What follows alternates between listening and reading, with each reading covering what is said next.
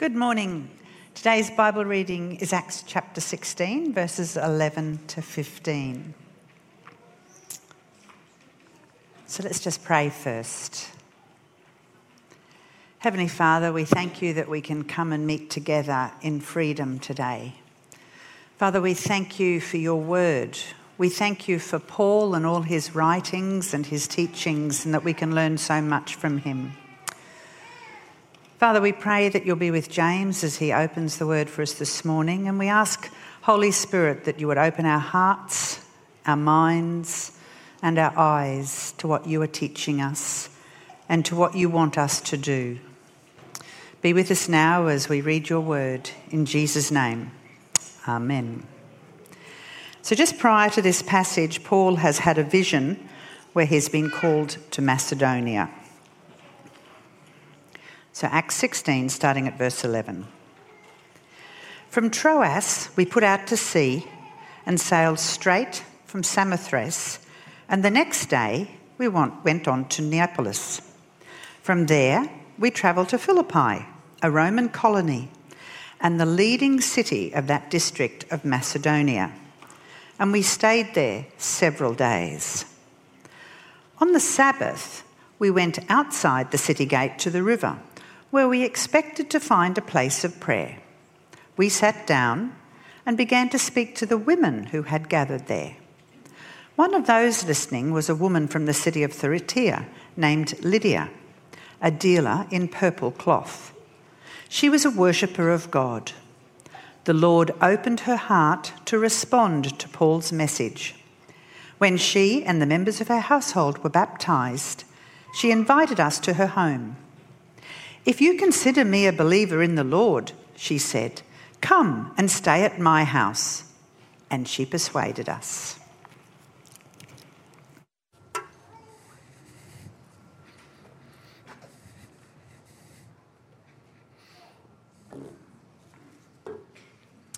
All right.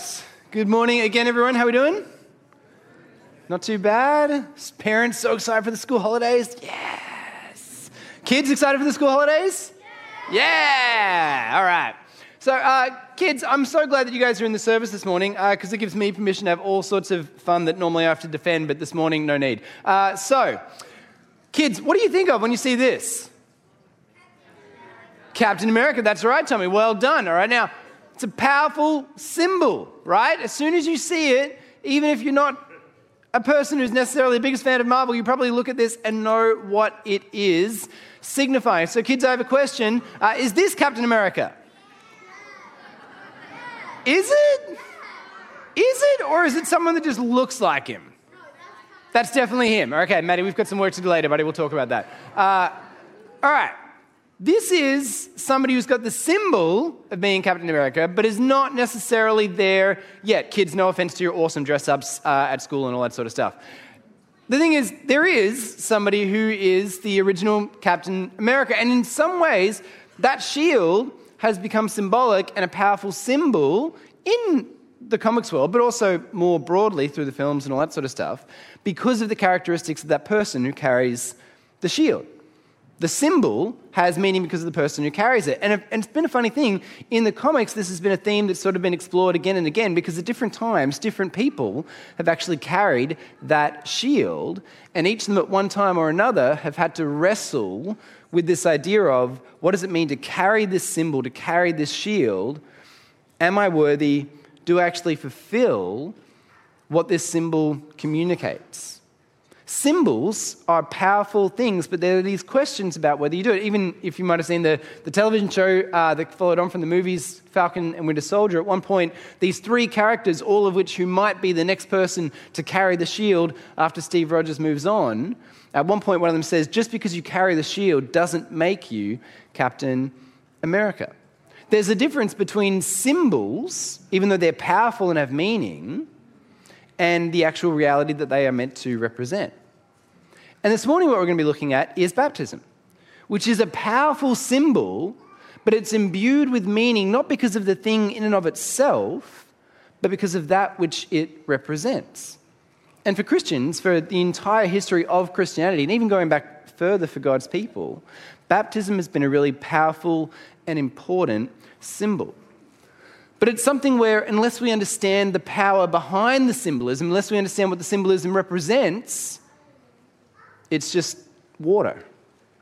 It, it, it's just this ritual that we sort of go through. And so it's really important for us as a Christian community to understand what baptism is. And that's what we're going to be thinking about today. Now, kids, I'm going to get you guys to help me out in a couple of spots. I'm going to be looking for some excellent readers to come up and help me in a little bit. So if that's you and you're big and brave and you want to come and help me with some reading, just, you know, steel your nerves now.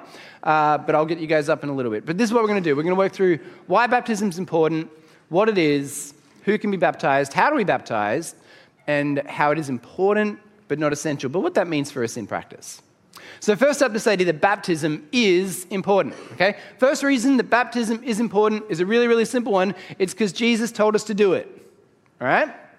He said his final words before he departed to go and be with the Father after his death and resurrection.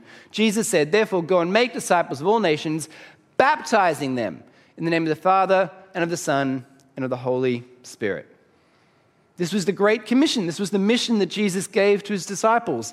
Not just go forth and make disciples, but go forth and baptize them and teach them to obey everything I've commanded you. But baptism was an essential part of the mission that Jesus gave to the early leaders of the church.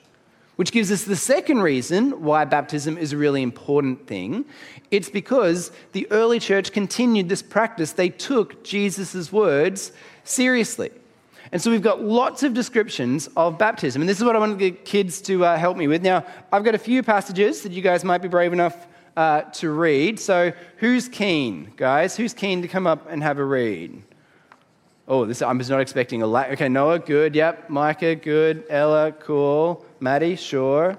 All right. Now, you're going to have to do this in order. So if I give it to you, this is the order in which you are reading it. Otherwise, it's going to mix up the slides. All right, so good. One, two, three, four. Okay. Oh, I forgot to grab the microphone off uh, you guys before. Sorry, Hannah. Thank you. Meant to do that. My bad. Oh, Selena's already on the way. Wow, what a, what a hero. Thank you. All right. So let's have a couple of read, uh, reading of some of these. Uh, we had a short reading before. We're going to do a few more now. So, Micah, you go ahead and read there, but you can read what's on the page, but it's on the screen behind you. Now, when they heard that they crucified the Messiah, they were cut to the heart and said to Peter and the rest of the apostles, Brothers, what shall we do?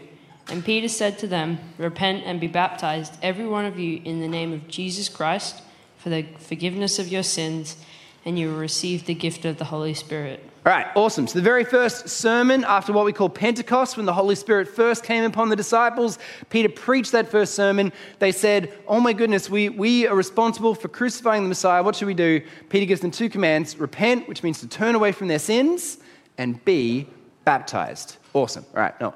But then they believed Philip as he reached good news about the kingdom of God and the name of Jesus Christ. They were baptized both men and women. Even Simon himself believed, and after being baptized, he continued with Philip. Okay, so again, another example from the book of Acts as the gospel is going forth, as they're proclaiming the good news about Jesus, as people come to faith, the very next thing they do, like the very next thing, right, is to be baptized. Awesome. Maddie. And as they were going along the road, they came to some water, and the eunuch said, See, here is water. What prevents me from being baptized? And he commanded the chariot to stop, and they both went down into the water, Philip and the eunuch, and he baptized them. All right, so we've got the story of, the, of Philip who's preaching to the Ethiopian eunuch. The eunuch hears the good news of the gospel. He literally sees some water along the side of the road, and he's like, What's to stop me from getting baptized now? And Philip's all like, Nothing, let's do it. And so they jump down, baptize him right there on the spot. And last one for the kids. Brother Saul, the Lord Jesus, who appeared to you on the road by which you came, has sent me so that you may regain your sight and be filled with the Holy Spirit. And immediately something like scales fell from his eyes, and he regained his sight. Then he rose and was baptized, and taking food, he was strengthened. All right, so Saul, who becomes the apostle Paul, all right, he's had that incredible experience on the road to Damascus where the Lord appears to him, speaks to him, he goes and meets with Ananias, and upon hearing the good news, what does he do? Very first thing, rise and be baptized. Okay, so we see it really clearly that baptism is an essential part of this stuff. Kids, let's give these guys a hand. Well done, kids. Very good reading. Thank you. I'll take them back. Thank you. Good job, good job, good job. All right. Uh, no, thanks. You're good. All right, uh, a couple more really quick, okay? Peter declares that anyone, would anyone withhold water for baptizing these people when talking about the Gentiles? So as he's going through, Baptism was a Jewish practice from the Old Testament. Originally, when the Gentiles, the non Jewish people, started to become Christian, Peter says this is for them also. Okay, we've got the story of Lydia, which Narelle read for us just before, where again, upon hearing the gospel, the Lord opens her heart and she is baptized. All right, we've got the story of the Philippian jailer uh, who, upon realizing that he did not need to uh, take his own life because Paul and Barnabas had not fled when the Lord had shaken the foundations of the prisons. He comes to faith. He and his whole household are baptized along also. Again and again and again, we see in the early church, they took Jesus' words very seriously. And going forth from there, it wasn't just an early church thing. Baptism has continued to be a practice that the church has gone through for the last 2,000 years. So baptism is really important. But what is baptism. We see it up front fairly regularly as people come along and we welcome them into the church through that.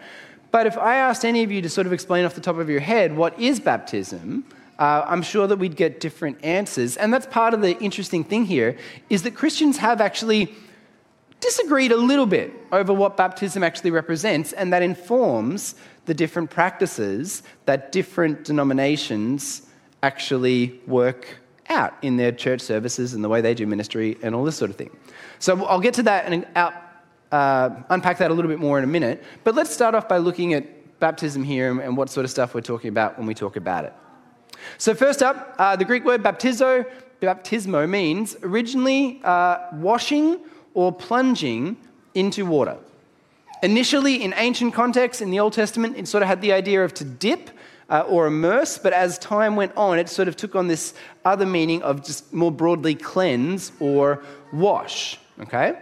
It's always been a rite of initiation, it's marked some sort of entrance uh, into something. That's always been a part of the baptism experience, whether it's into new life or a new community or something like that. And it's also what we call a sacrament, which is a, a fancy word which means a means of experiencing God's grace. Now, that's actually what we're doing both this week and next week. We're looking at what we call the sacraments. We've got baptism this week, and next week we're going to be looking at the Lord's Supper. And both of these things are signs and seal of the covenant of grace. They don't actually have power in themselves, but they're symbols of the work of the Spirit. Now, like I said, Wade is going to be preaching on the Lord's Supper next week. Uh, Wade's doing a lot of work in this space and understands it well. There's all sorts of stuff that that the Lord's Supper is outside of just what we do here in church, and it's really good for us to understand that background. But now we take it to be a sacrament, a means in which we regularly experience God's grace. If it's a symbol, though, like I said at the beginning, what is the meaning of this symbol? What does it actually symbolize? Well, I'm going to put four things up here and we're going to work through them. But essentially, there's agreement on these first two. Everyone in Christian circles sort of agrees that baptism has something to do with symbolizing the cleansing of sin through Christ's death and also union with Christ in his death and resurrection. But then these next two, depending on which denomination you sort of come from, now it's not just Baptists and Presbyterians, it's more broad than this, but just for simplicity's sake, I've put them up there. But Christians have actually disagreed or debated what the symbolism is. And so we're going to work through each of them as well so that you understand how Christians have thought about this, and I'll explain why Presbyterians sort of see it the way that we do here. But first up, uh, the cleansing of sin through Christ's death. So we get this idea uh, going way back to the Old Testament in the book of Ezekiel. So we often read this passage out when we do baptisms here. All right, it says in Ezekiel 36, the Lord says, I will sprinkle clean water on you, and you'll be clean. I will cleanse you from all your impurities and from all your idols. I will give you a new heart and put a new spirit in you. I will remove from you your heart of stone and give you a heart of flesh. So we see this pairing of these two different ideas the idea of sprinkling clean water, which sort of has these symbols and rituals that are connected to some of the things they used to do in the temple back in the day and that sort of stuff, and in the tabernacle. But here, this idea of sprinkling or cleansing with water is being linked to the idea of being given a new heart. There's a cleansing that's taking place on a heart level as well. And we see the same sort of pairing happening in the New Testament. So, again, when we see uh, the Apostle Paul going from Saul to being Paul and being baptized, he is told to rise and be baptized and wash away your sins, calling on his name. Now, the reality of how our sins are taken away is through faith in Christ. It's not the washing of water itself that does that. But you can see here the way that baptism and that practice of water being either poured out, sprinkled, or immersed, we'll talk about that later. But that practice of water cleansing, representing the spiritual reality that takes place when we call upon the name of Jesus. And we also see the same imagery being used in Titus, where he says that uh, Jesus saved us through the washing of rebirth and renewal by the Holy Spirit. Now, to be fair, that word for washing there is not baptismo, it's a, it's a different uh, word, but we still have that imagery of washing being connected to this idea of rebirth and renewal by the Holy Spirit. So, first thing that baptism is a symbol of is the cleansing of sin through Christ's death. It's a cleansing of our spirit that's symbolized in baptism. Next one, we got union with Christ in his death and resurrection. Okay? So it's a symbol of the cleansing of sin, but it's also a symbol of our union with Christ. And we get this primarily uh, through Romans chapter 6. So it says there, We are those who have died to sin.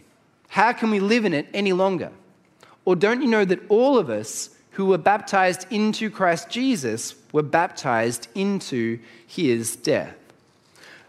Some people disagree over whether it's actually talking about water baptism or not here. I think it is, but either way, we still see this symbol, symbolic linking between the idea of being baptized into Christ Jesus, whether it's the water baptism or spiritual baptism, and being linked to joining him in his death.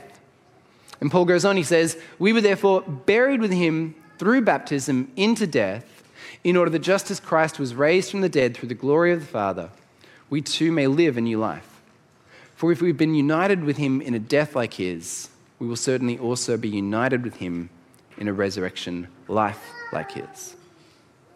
So the idea here is, is that when we're baptized into Christ Jesus, when we're baptized in the name of the Father, Son, and Holy Spirit, that's recognizing that we are entering into or joining into relationship with Him. There's now a union that exists between us. And one of the main ideas that we see the New Testament authors focusing on is this union that we have with Christ, that it's being joined to Christ, that all the benefits and blessings of salvation are ours. We can't claim them on our own strength, they're not given us to, to us directly.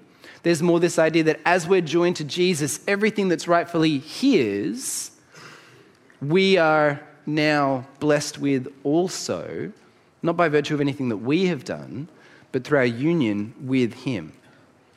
And so, baptism, marking that entrance into relationship with Jesus there, which is only properly established by faith, and we'll talk about that in a second, it's a symbol of that union that we now have with Him.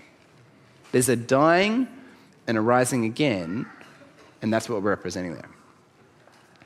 All right, so those are the things that everyone sort of agrees on. All right, we've got those first two cleansing of sin through Christ's death and union with Christ in his death and resurrection. Faith is the particularly Baptist distinctive. And I think it's worth talking about because for lots of you guys, uh, you either come from a Baptist background and have never really thought about this too much, or you might have a really distinct conviction on this space. And can I just say that's, that's totally okay? Uh, there's nothing that requires you to be uh, totally on board with a Presbyterian view of baptism in order to be a member here at church. All right, we, there, there is absolutely freedom of liberty here, uh, but not for me, because I've made certain promises with regards to this stuff. And so it shapes the way that I do things, and we can absolutely make that work, and that's totally cool. But it is important that you know where this stuff comes from. And if you haven't thought about it before, if you've just sort of adopted some of this stuff, because lots of you will say to you, What do you think baptism represents? And you'll say, Well, it's a public declaration of faith. And I'll be like, mm, Maybe. Uh, this is why. All right, so this is the reason that Baptists take this approach, okay? They point to passage after passage in Scripture where we see somebody come to faith, where they believe, and then they are baptized. All right, so if you, you look at uh, Baptist arguments for this, they'll say it was only after the Samaritans believed they were baptized. After the Ethiopian eunuch embraced the good news, then he was baptized. After Paul heard the good news, he was baptized. After Cornelius and his household believed they were baptized, although might want to argue about that one a little bit. Uh, it was only after God opened Lydia's heart that she believed and her household were baptized. It was only after the disciples of John accepted Paul's teaching about Jesus that they were baptized. So they would point to this and say, look, it's actually really clear. It's always faith and then baptism. Now, that's a totally legit biblical position, but at the same time, it's also to a certain extent and what we would might call an argument from silence, because where Baptists end up landing is the only baptism that is legitimate is a baptism that follows faith and constitutes the first act of discipleship made by a responsible person who's decided to follow Jesus. What that means is you have to be of sound mind and old enough to know what you're doing so that you can choose to be baptized in order for that baptism to be valid because they see this practice in Scripture of faith, then baptism. That's what a valid baptism is. But here's the thing in Scripture, just because something's positively described, it doesn't mean that that's necessarily the only way that a thing can actually happen. Okay, so to say that this is the only way is kind of an argument from silence because there's nothing in the New Testament that prohibits, as we'll talk about in a second, something like infant baptism or somebody being baptized before they come into faith. In fact, there's at least a couple of passages that leave it open and where it's ambiguous. And so yes, it's a good argument. I totally understand uh, why my Baptist friends land on this in the way that they do. But it's important to recognize that despite this being the positive description of what we see, that that's not the only thing for us to actually think about. Now, in uh, fairness, there's a few more reasons the Baptists might offer as to why this would be the best practice, but I'm not going to go into it. This is definitely the strongest and the main argument. Against this, uh, we might have a different understanding of what it represents. Oh, and I should say as well, the when Baptists talk about that baptism is a public declaration of faith, that really common phrase that you might have heard, that's nowhere in Scripture either. So we have the standard practice linking faith and baptism, but we don't actually ever see teaching or anything else that says that baptism is a declaration of faith. That's a deduction that they've made based on the way that those two things get linked together, but that's not something that Scripture positively teaches. All right, so that's one way of looking at it.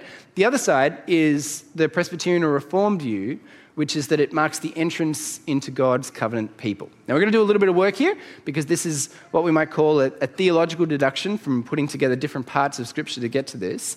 Uh, but I'll try and run through it simply enough, and uh, you can ask me questions afterwards if you'd like. So, basically, this goes back to the Old Testament. And the idea then that from the very beginning of God's covenant relationship with his people, he had these outward signs to represent the covenant that he had made with his people. And so with Abraham, we see that he gives him the sign of circumcision that's going to mark all those people who belong to the covenant with him.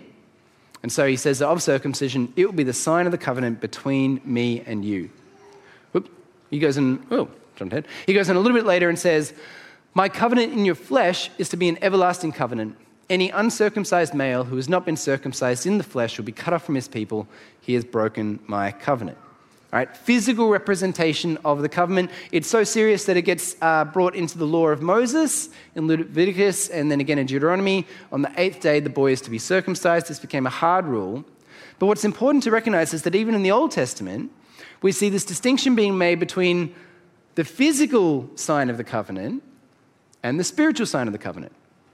So it says there in Deuteronomy, to the Lord your God belong the heaven, even the highest heavens, the earth and everything in it. Yet the Lord set his affection on your ancestors and loved them, and he chose you, their descendants, above all the nations, as it is today. Circumcise your hearts, therefore, and do not be stiff necked any longer. So, the physical symbol of circumcision marks the physical sign of the covenant that God has been made between them. But even for those who bear the physical marker of circumcision, what they need is a spiritual circumcision where those wrong parts of themselves are metaphorically cut off in order that they might respond in obedience to the Lord. And when we jump forward to the New Testament, we see this pairing being made here again between physical and spiritual circumcision, but being reconstituted around the idea of baptism. So it says in Colossians 2, this is Paul writing here. He says, In him, to you believers, you were in Jesus, you were also circumcised with a circumcision not performed by human hands. Your whole self, ruled by the flesh, was put off when you were circumcised by Christ, having been buried with him in baptism in which you were also raised with him through your faith in the working of God who raised him from the dead. So there's a sense here in which in the Old Testament, physical circumcision and circumcision of the heart were linked together. But now we see circumcision of the heart and baptism being linked together. And so the way that Presbyterians in the Reformed tradition have taken this is that in the Old Testament, the physical sign of the covenant was circumcision. In the New Testament, the physical sign of the covenant that exists between believers is now baptism.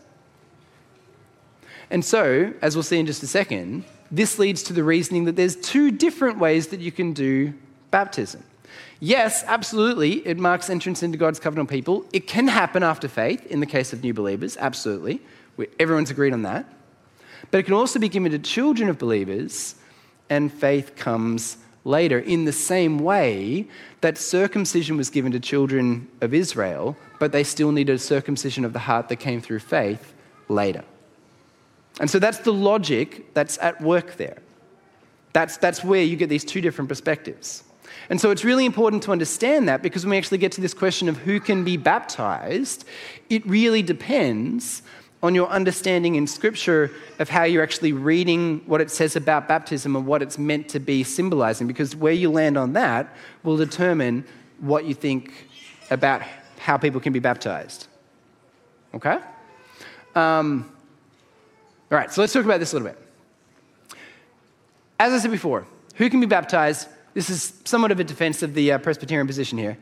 While there is no clear example in Scripture of infant baptism, there's also no prohibition on it. All right, so we are recognizing that we've made a theological deduction to a certain extent about the logic for baptizing babies based on the Old Testament covenant stuff.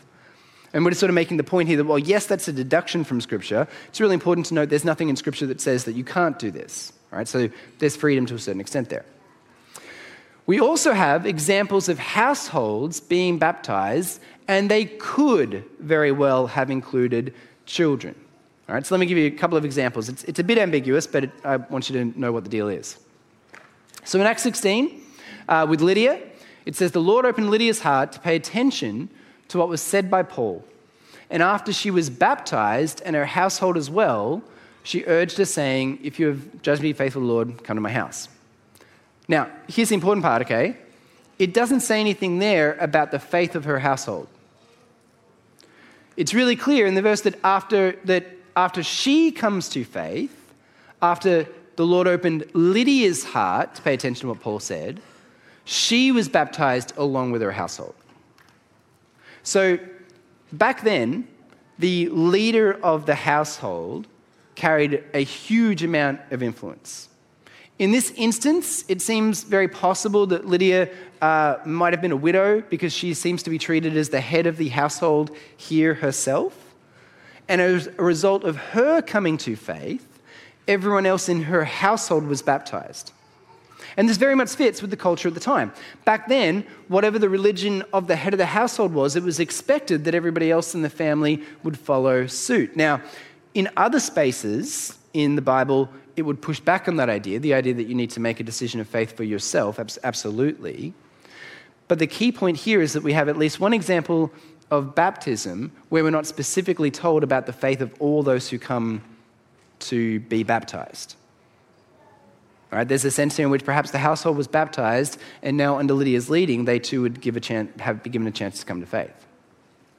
A little bit later in that same chapter, we've got the uh, Philippian jailer. It says here that when he brought Paul and Barnabas out, he said to them, Sirs, what must I do to be saved? And they said, Believe in the Lord Jesus, and you'll be saved, you and your household. And they spoke the word of the Lord to him and to all who were in his house. Then it says, And he took them the same, from the same hour of the night and washed their wounds, and he was baptized at once, he and his all, all his family. Then he brought them up into his house and set before them, and set food before them. Now, you'll note this is from the ESV translation, this is important. It says, And he rejoiced along with his entire household that he had believed in God. Now, you'll find a different translation in your NIVs. In your NIV, it will say something along the lines of that they rejoiced because they and their whole household had believed in God. And the reason for that is, is that the little phrase in Greek that says with his entire household, it's ambiguous as to whether it goes with the first part, whether the with part is meant to be connected to the rejoicing, or whether the with part is meant to be connected to the believing.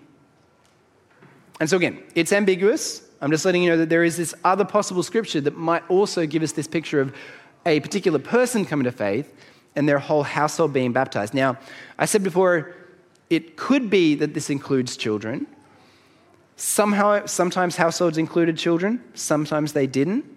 There's no clear direction either way here that children were definitely included in this, or even if they were, what age they necessarily were. But at least we see this picture of a person coming to faith and then their household being baptized. In one instance, we're not told about the faith of the other people. In another instance, it's ambiguous as to whether they had faith or not. But there certainly seems to be space in Scripture for this possibility. And then finally, on this question of infant baptism, it's worth noting that infant baptism has actually been the standard practice through church history.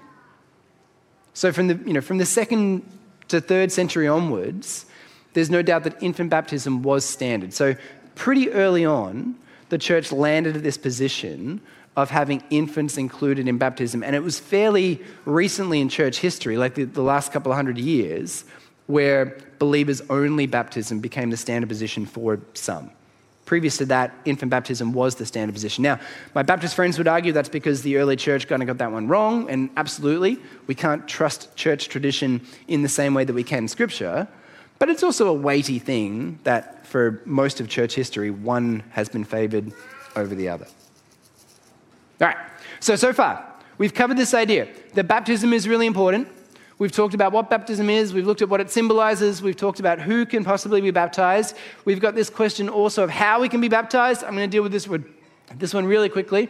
Uh, people argue, some people really, really, really intensely argue over whether immersion or sprinkling slash pouring is the appropriate way that somebody should get baptized. Uh, the issues involved here is that, again, bapt- they argue over what baptizo actually uh, means. Does it mean just dip or immerse, or does it also mean wash? Because at different parts in history, it seems to have been used differently. The language of the New Testament is a bit ambiguous. So, for example, in Mark 1 9, it says that Jesus was baptized in the Jordan River. Do they literally mean in it, or do they mean he walked into it and was baptized and came out of it? See? It's the same phrase, baptized in the Jordan, in or in. Uh, same thing with the Ethiopian eunuch. All right, uh, they, it says that they came out of the water after he was baptized. Again, is that because they went under and came out, or simply because they walked into the water to do the baptism itself? Ambiguous. Uh, and also, both have been practiced through church history. So people might sometimes ask me, uh, do you do immersion baptism? I'm very happy to. The Westminster Confession, which sort of guides Presbyterians here, beautifully ambiguous. It says, dipping is not necessary, uh, sprinkling or pouring uh, is appropriate baptism, or something along those lines. It's basically, you can argue, is the first part saying you shouldn't do it, or just that you don't need to do it, and I will ride that ambiguity all the way home, all right? So If we had a baptismal pool and you wanted to get immersed, I'd do it. Most of the time, we don't do immersion because we don't, don't have a pool up here. Uh, but I'm certainly not averse to immersion baptism. I don't think that that's really the important part. The key thing is what the washing symbolizes.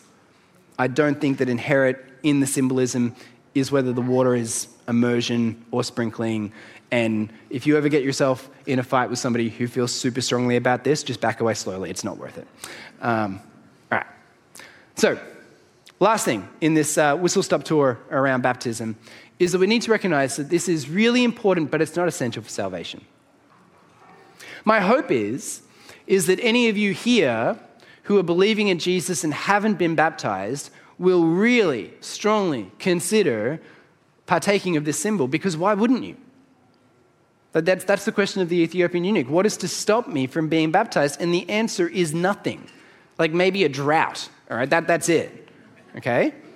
The clear direction in Scripture is if you come to faith, no matter how old you are, that you can be baptized. So that's, that's the first exhortation there. But at the same time, if you are a believer and not yet baptized, you should know that this, this doesn't bring your salvation into question or anything else like this either. So it says in Romans 10, Paul writing, If you declare with your mouth Jesus is Lord and believe in your heart that God raised him from the dead, you will be saved. For it's with your heart you believe and are justified, and it's with your mouth that you profess your faith and are saved. Nothing about baptism. Baptism is a powerful symbol that we rejoice in. It's a powerful symbol that means something. There's an urgency to getting baptized, but it's not essential for salvation. What's essential for salvation, as we celebrate every week, is the cross of Christ. It's his death and resurrection and our belief and trust in him. And if you're visiting here with us this morning and you parachuted right into this very uh, internal Christian discussion about what baptism is, hey, it's so great you could be here for it. But more than anything else, our hope is that as we've talked about this today, that you might want to take this a little bit further. We've got our Christianity Explored uh, program kicking off in term three. You're so welcome to come along and join us and learn more about this. We'd love to have you with us. You can talk uh, to the Next Steps desk or myself and get more details about that. But for now, uh, let me pray for all of us to rejoice in the baptism symbol that we have and to encourage any of you out there that might not yet be baptized who are believing in the Lord Jesus to do so without delay. Let's pray.